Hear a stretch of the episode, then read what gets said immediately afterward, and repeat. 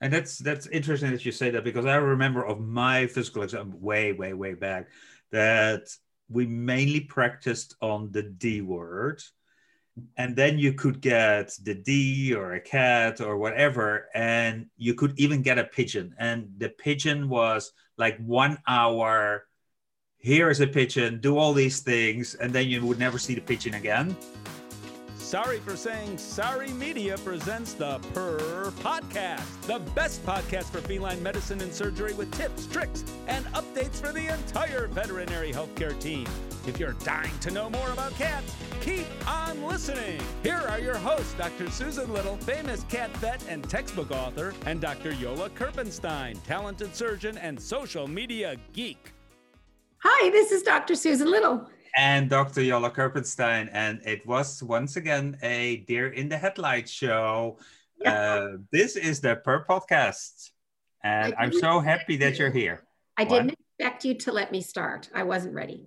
No, you weren't, but that's okay. That's okay. We have a great guest, and and you know, I'm always getting really excited when cast reappear, and we have a guest that was on the Purr podcast very successfully. He passed both tests easily. And now he's back and we're very excited. The other reason I'm excited is because I am in the minority here. I'm a little Dutchman living in the US and I am overpowered by two amazing Canadians. Yay. Yeah. Yeah. Does that mean it's a ratio of two Canadians to a Dutch person? Uh, for now it is, although you do have to realize that all the tulips that are in Canada came from Holland. Not, well, probably, but every year, Holland still sends tulips to Ottawa as a gift. Yes. yes. Really? Yes, because, and Jolle probably knows this better than me, during the Second World War, did we not provide a refuge for the Queen? Mm-hmm. And the next, was it king or queen, was born actually in Canada?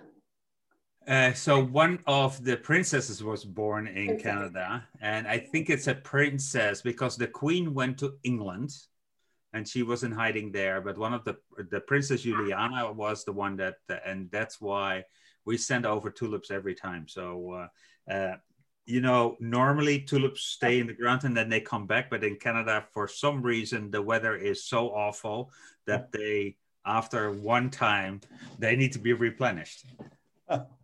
Well, it depends on where you are in Canada, but yeah.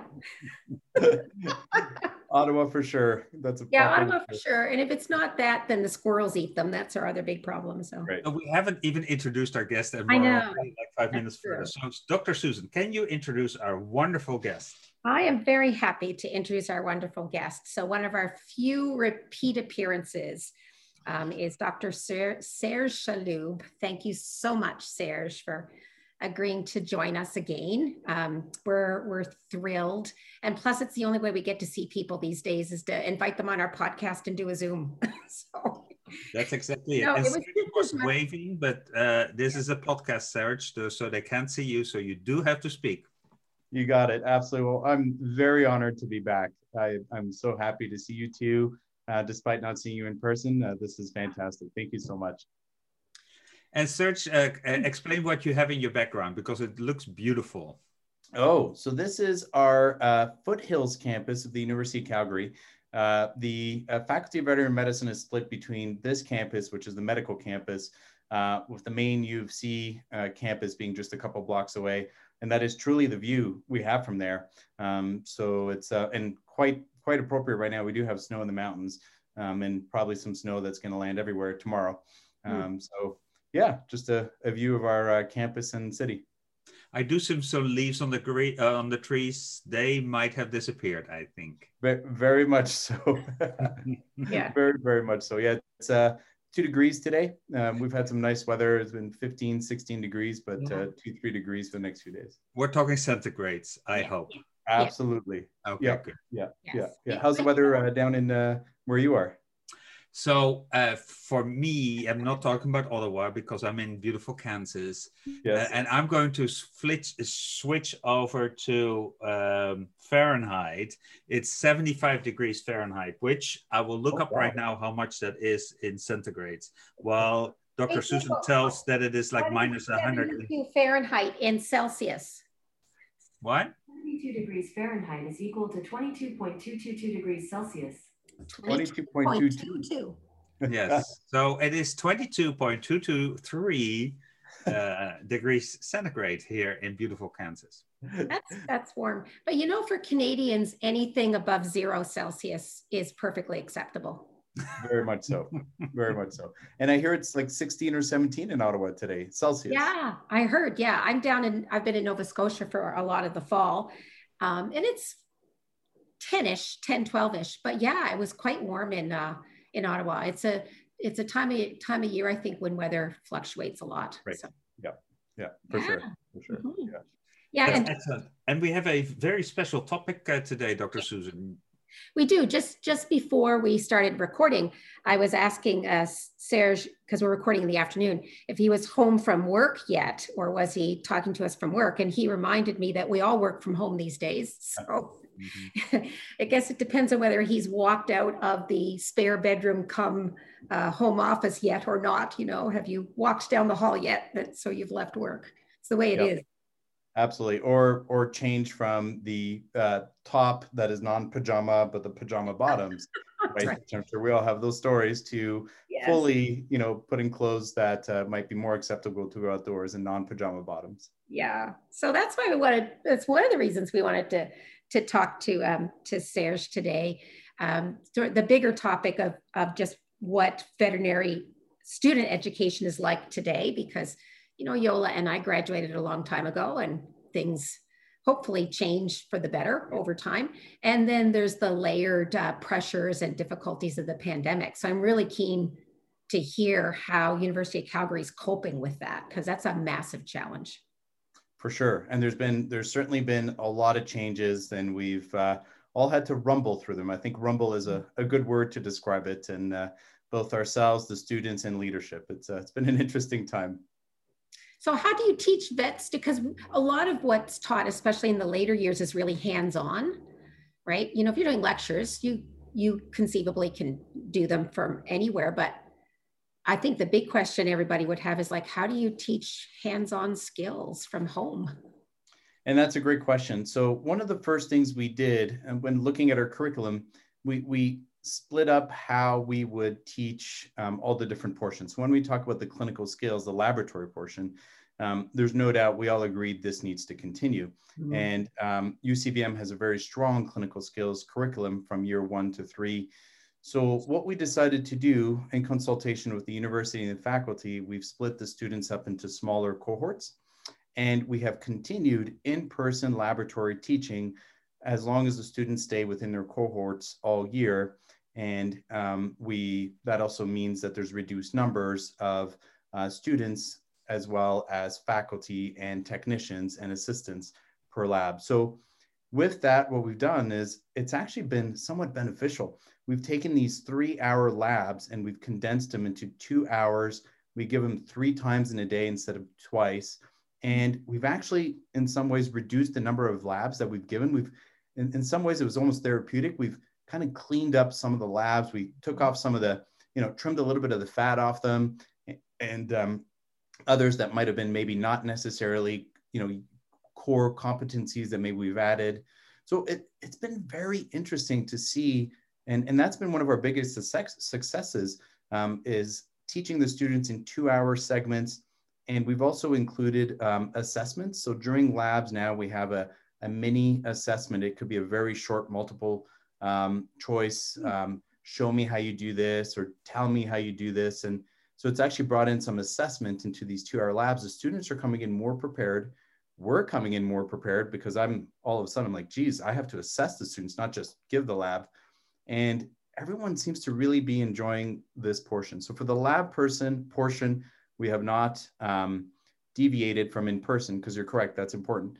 And uh, but we have created also more teaching videos, more more precise lab manuals, very much boom, boom, boom. Here are the steps, very clear objectives. So that, yeah, that's been very beneficial, I would say. Almost the, the pandemic has brought about this, this paradigm shift almost that I think we're going to keep. So it sounds like that changes needed to be done, but you know, for whatever reason were delayed, and because of the virus or the pandemic, suddenly things happened much faster. It's like a curriculum change that was forced by mm-hmm. the outside instead of the inside.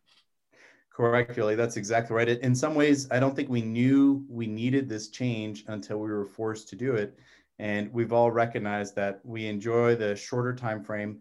Uh, we enjoy the assessments. We've all enjoyed kind of cleaning up, or at least being forced to look objectively. Do we need this? Is this a core competency that we want our year one DVM graduate to have, or was this maybe a little extra? That sure, if we have the time again, maybe we'll look into it, you know, as an elective. But so you're absolutely correct. It, it has forced us to kind of review something, and the outcome so far has been very positive on that front. And I have a question. Oh, go ahead first. Uh... I was just going to say it's good to to to hear that there are some silver linings, and and you know I think uh, we've seen that in many different areas. You know, I've seen it to some degree in what I do with my own practices, and I'm sure Jolle's seen some things like that. That you know you've been forced to innovate or forced to change, and and you realize this is a keeper. Yep, absolutely. I think that's a good way to put it.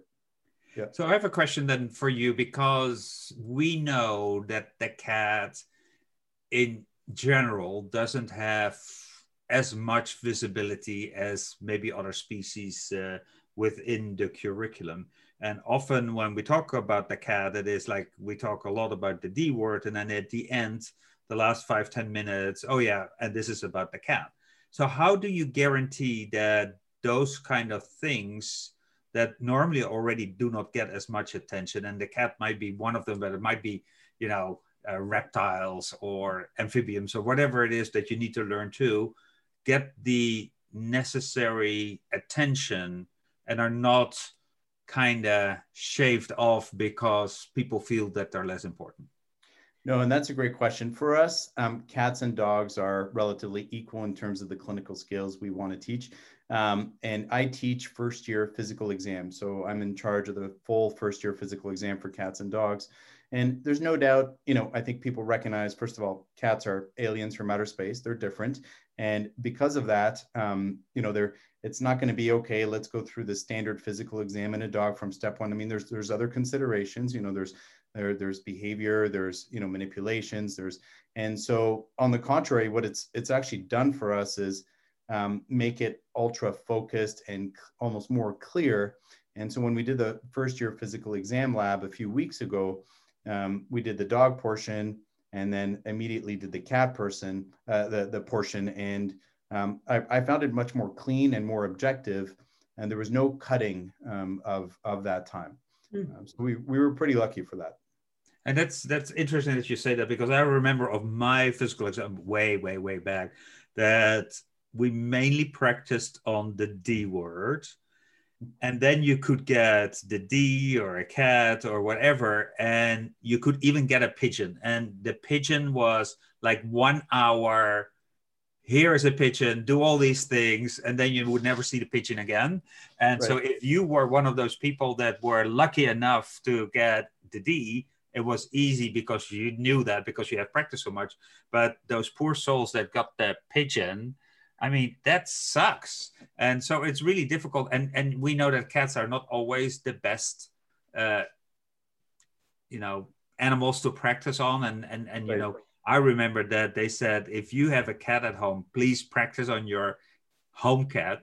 We didn't. So I, you know, we only had the D's there. So I couldn't practice on any cats. And we definitely didn't have pigeons. So I always felt really nervous when I came into the, you know exam room and you had to do something in in one of those species that you're not that comfortable with so how right. do you fix that problem well and it's exactly what you said in recognizing that cats aren't the d's um, i think if anything it's even more important to make sure that the students have you know mm. exposure on a regular basis so you know the physical exam lab is an absolutely mandatory lab and what we've done is that every year they have a review physical exam lab plus it, they, their physical exam labs build on each other and there's always a dog and a cat portion to the lab. So for small animals it's always always dog and cats. And and like you said it's important to highlight that cats are not dogs and you know and vice versa obviously. But you know so the one thing we've noticed you know is that there's there are a lot of students who are scared of cats.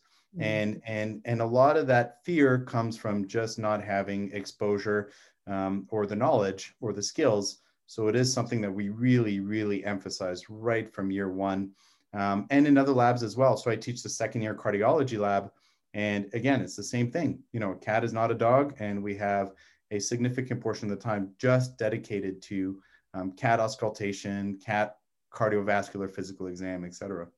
So give us the best way to listen to a cat's heart because a lot of people are struggling with this as you know you give this part of the education so you must be an expert in it. And uh, normally cat heart rates are so high uh, people have trouble with it. I can imagine students have that but you know i know a lot of vets have too. So what is the tip the golden tip? I tell people to drink five cups of caffeine first so that your brain is going as fast as the heart rate and then go. Uh, i think you know one of the big things is you know first of all, students have to get comfortable listening to heart. So there's no doubt it's easier on a dog.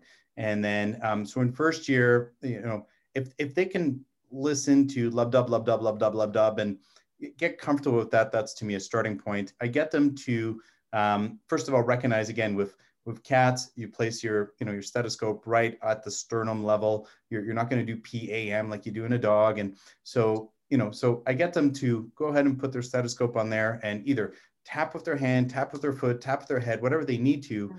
but first get comfortable to the lub dub, lub dub, lub dub, and what that means, you know, uh, between the lub and the dub, and then just start practicing counting. A lub dub is a one, a lub dub is a two, a lub dub is a three, and um, yeah, so it's there's no doubt it's a challenge, but for me, it's it's all about some kind of tapping or rhythm that mm-hmm. you can you know instill in yourself and then follow along with uh, with the cat.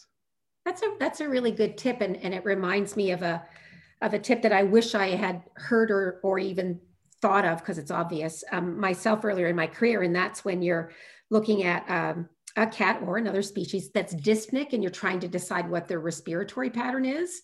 It can be challenging. So you know, I've heard people um, say breathe along with the animal, right? Like get yourself in sync and breathe with the animal, and then it'll become uh, should become clearer to you what that breathing pattern is. And I thought, like, that's genius. Why didn't I think of that? So, yeah. No, and and and exactly, and I, and I and I've picked it up from others for sure. The other thing is, you know, a cat again is not a dog, and you know, and a dog can you can stay pretty still with that dog and listen to the heart. You know, that cat's going to move a lot most of the time. So I teach students to move with the cat as well. You know, and and I think that's an important skill when it comes to cats, right? To to be able to, you know, examine what the cat shows you, not not necessarily what you want to examine right then and there. And and so it's the same thing with the heart um, to just move along with that cat and keep that rhythm going and, and get that heart rate, you know, and and hear for gallops, murmurs, and go from there. And it's funny because you also don't have to listen a minute long to the heart to get the number of beats per minute. You can also listen like 10 seconds and do times six and 15 seconds times four. A lot of people forget that. So, and then you can take smaller parts and see, you know, this these 10 seconds and those 10 seconds is kind of the same. So that's probably the heart rate that it is. So yeah, absolutely. Yeah. And I always make sure students also appreciate that the heart rate they get makes sense for the patient. Hmm. Um, in other words, if they get a heart rate of 100 in a cat, you know, maybe that, and the cat is totally bright and alert. It's two year old cat that has no issues, you know, to you know, to maybe go back and recount and think about that. So, you know, and and vice versa. If you get a heart rate of 400, well, you know, maybe there was some double counting there. But yeah, it's there's no doubt cats are challenging, which is a big reason why we promote, um, you know, their examination in in our um, in our curriculum. I just wanted to circle back to the changes that you were talking about, especially with the clinical skills lab how much time did you have to prepare that? Like, I'm curious, sort of when during the summer did the university start to realize it's going to be different in the fall, right? Because certainly for the the school teachers, at least I can speak for Ontario, they had not nowhere near enough time to prepare, right? And it might sound simple that you can just put your you know make your lectures on demand or record them or but that's not simple and you had to redesign labs Absolutely. Our, I would say that our clinical skills um, coordinators and chair were were very proactive because they knew that you know they, they have to coordinate a lot of faculty, a lot of technicians, a lot of assistants, animals, and so they they were pretty much from the beginning of the summer. Like I remember in June, we, May, June, we were already talking about it, and it's still you know that the shock value for the instructor was still there despite me knowing my lab was going down to two hours um, knowing that i'd have to revamp my lab manual how i deliver the lab create a new teaching video um, or videos and you know and and so the, the grind was still there the rumble was still there but no they they were way ahead of the game in, in making those decisions for clinical skills. It was really nice. Yeah it's really important the, the prep time for such a sea change. For sure. Absolutely. Yep. yeah and, and how are the students doing at the moment? Because I, if I was a student, I probably would be pretty irritated by this whole, you know, sitting at home and doing most of my stuff uh, behind the computer while, you know, especially for I, I, I can imagine that especially the fourth year students that I mean, you are so ready to go into the clinics and be there 100%. I know in the other years you're there too, but you're still like the little peon students. Now you're the big, really we go for students. And, and that part is taken away at, uh, for a big part. Well, you know, it's interesting. The uh, yesterday we had an OSCE, which is our, our lab exams, and uh, so we saw the first years, and and some of the first years were somewhat excited to be there because they they see their classmates some of the time some, sometimes for the first time and and so our you know our our first years have not all been in a single room at once ever they they don't know what you know quote unquote veterinary school or campus is all about or you know and and for a lot of them they've never really seen us without a mask either and i've never seen them without a mask so it's interesting because all i all i recognize from them is their names you know from class lists and grading and and you know them with a mask and same with me. So the students, I think it depends year per year. The first years in talking to them yesterday during the OSCE, it's it's been tough because they, you know, you know, they they're learning everything online except for the clinical skills, and this is the new normal for them. Um, our other years, you know, who have had on-campus time, um, find it equally as challenging because they know what the didactic portion of class has been and the collegiality of seeing their classmates, study groups, um, you know, activities outside of school, right? We all know that that's important um, to have activities outside of school, um, you know, for, you know, mental well-being or well-being in general, sports activities, etc. So I think it's been extremely challenging for the students and faculty. You know, we, I'm excited to go to campus now. The one time or two times a week that I go to campus, for an OSCE. Normally, I, I do not like coming in for OSCEs.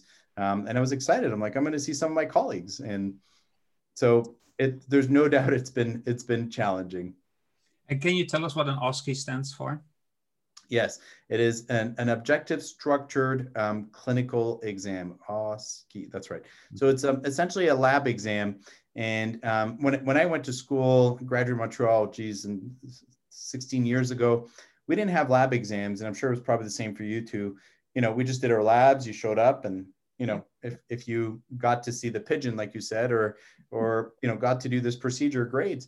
Um, now, um, most schools I think have moved to these exams where what they do in lab is testable through these tests, essentially these doing tests. So they have stations where they they have to go and rotate and and and do this to do test. So it's it's interesting. They're usually very high, you know, there's definitely a high level of anxiety because it's, you know, you're not in front of a, your piece of paper writing your test, you're in front of an instructor doing a skill. Um, it sounds like the bell ringer pathology labs. Exactly. Did you have, have those as well? Yeah. Absolutely. Yeah. That brings bad memories, frankly. but but you know, we we did them infrequently, right? So they were a major event instead of a, a more frequent event, which is what these sound like. It's right. it's interesting because I have done both. So we it used to be that these these these skills lab where you had one teacher that was in the room with you, and that teacher had you do a couple of things, and then you had one person that that same teacher evaluating you. Now it is more that there is a list of things that they need to check off. So mm-hmm. it's all prepared. So a person needs to do a skill, but that skill is all been written down about what are the exact things that they need to do. And so you need to check off those things. And that's how you get evaluated. So it's not Mm-hmm. It's much more objective than it used to be. It used to be subjective. And if you had a teacher that hated you, okay, you had no guarantee that he will pass you or he would ask you much more difficult questions than maybe a person that that person really liked. Now that's not possible anymore because you always have to ask the same question. So, and you can only stimulate them by saying anything else so it is really, you, you are not allowed as a, a teacher to guide people anymore. It's all so much more structured. And, and I, that's why it's called object, objective and structured because there's no, of course, there's always a little bit of, you know, subjectivity in it, but it's much more structured than it used to be. Absolutely. No, you, you nailed it. That's exactly right. And and that was also part of the revamping into these two hour labs. We had to really make sure that the objectives that we were you know originally had were truly going to be taught in those two hour labs and we had to trim down or or or really solidify our objectives. And and honestly i think it was a win win win for everyone. Mm. um, but yeah that's exactly right. That's what these exams are. We have a set list like Yoli said of things that we are looking for. And the students have time to practice. They have a practice lab but that, that is something else that they that's changed for them. They can't just show up to the practice lab now. They have to book time book time within a cohort and you know and obviously follow covid protocols. So that that's certainly changed for them. So your what what is your class size again? Remind me at calgary.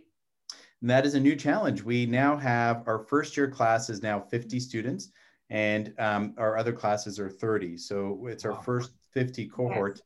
so still small but you know we're a small school and and so that was an additional challenge of how to break yeah. them up into these cohorts and and so it's been a quadruple challenge for uh, for our leadership and coordinators. I, I wondered if that started this year because that those are the um, Saskatchewan students. Is that right? Or, yes, it's Saskatchewan um, vet students that you have now, right? Correct. Yep. Yeah. Exactly. So so yeah. yeah now in, instead of twenty Cal, or, or Alberta students going to Saskatoon, uh, we now have that mandate to train those 20. So that brings us up to 50. Yeah. So have uh, how has the cohort system um, worked? And and I ask a, a little bit out of personal curiosity because we have a four cohort system in my two hospitals, and it's a daily headache. Um, but of course, it's different. I'm staffing a hospital, right? So if you know somebody can't come to work, it's a major issue. But um, yep. I'm wondering how it works when it when it's a student uh, cohort. For the cohorts for the labs, so year one to three, they're set um, from the beginning of the year. Mm-hmm. And so the students, um, you know, we divide divide the class into three, which is a, ends up being, you know, so about seven for the first year, 17, 18 students per, um, you know, cohort, which is one, I think we're allowed up to 25, if I'm not mistaken. I can't remember, but the U of C has put out some, you know, guidelines as well. So we're below the cohort with instructors being part of that cohort as well. Um, and then the other years it's easier because they're smaller class sizes. But mm-hmm. they they do, um, from what I understand, everything together. So they do their clinical skills, they do their anatomy labs, physiology labs, et cetera, all in that same cohort. Mm-hmm. Um, when it comes to fourth year or rotations, um, students um, aren't in set cohorts, but what what we that was another major change. Oh, so yeah. instead of a typical year, we have mandatory four week rotations and two week elective rotations spread out throughout the year. What they have done is made mandatory six week rotations. And through AVMA guidelines, if we don't stop giving rotations, which thankfully we haven't, the students will actually be done all their mandatory rotations by February. And so that gives us some breathing room in case we do have to stop and start now they have six weeks of rotations. Those students who are on that same six week block are in the in a cohort together. Mm-hmm. Then they get a two week block of online teaching or break, which is essentially a sort of um, isolation period. Yeah. Um, and then once they're done that, and during that isolation period, it's expected that they don't, you know, travel or, or do anything and, and essentially isolate. And then they start another six week rotation. So ah. that that's been a very interesting change as well.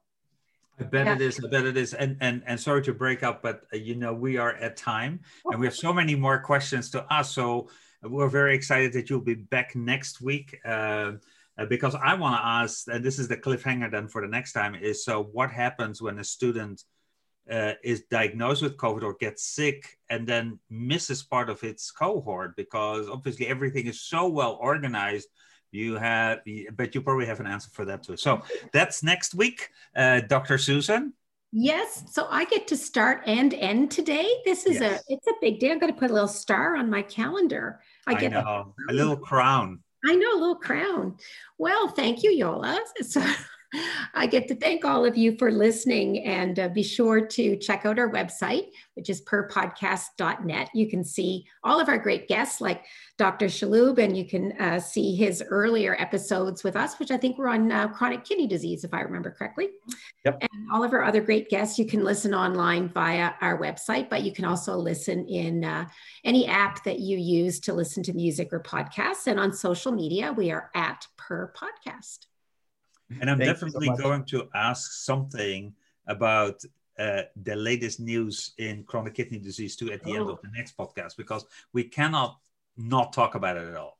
Okay. so, but okay. Serge, thank you. Two cliffhangers for next thank time. Thank you so much. Very much appreciate being here. Thank you. We'll see you next week. Sounds good. Dr. Susan Little is a feline medicine specialist with two cat only hospitals in Ottawa, Canada. She is best known as an international speaker and as the author and editor of two textbooks The Cat Clinical Medicine and Management and August Consultations in Feline Internal Medicine. Along with three cats, she also admits to owning two dogs, and you can follow her on social media with the handle at CatVetSusan.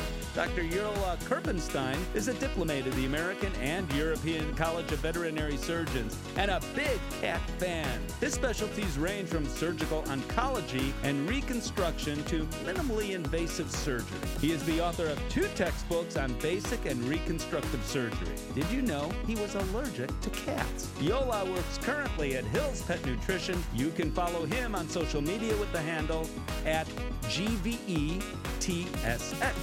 This episode is made possible by the generous sponsorship of the Take the Pledge Against Struvites in Pets Facebook page. Did you know there are three easy steps to treat bladder stones in cats with lower urinary tract signs? Step one is to take a radiograph, and if there is a stone present in the bladder, step two is to use the Minnesota Urolith app for iPhone and Android to determine the most likely type of stone.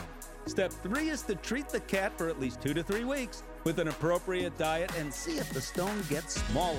If so, keep eating that diet until the stone is completely gone on follow up radiographs. If not, check compliance with the owner and look for alternative treatment options.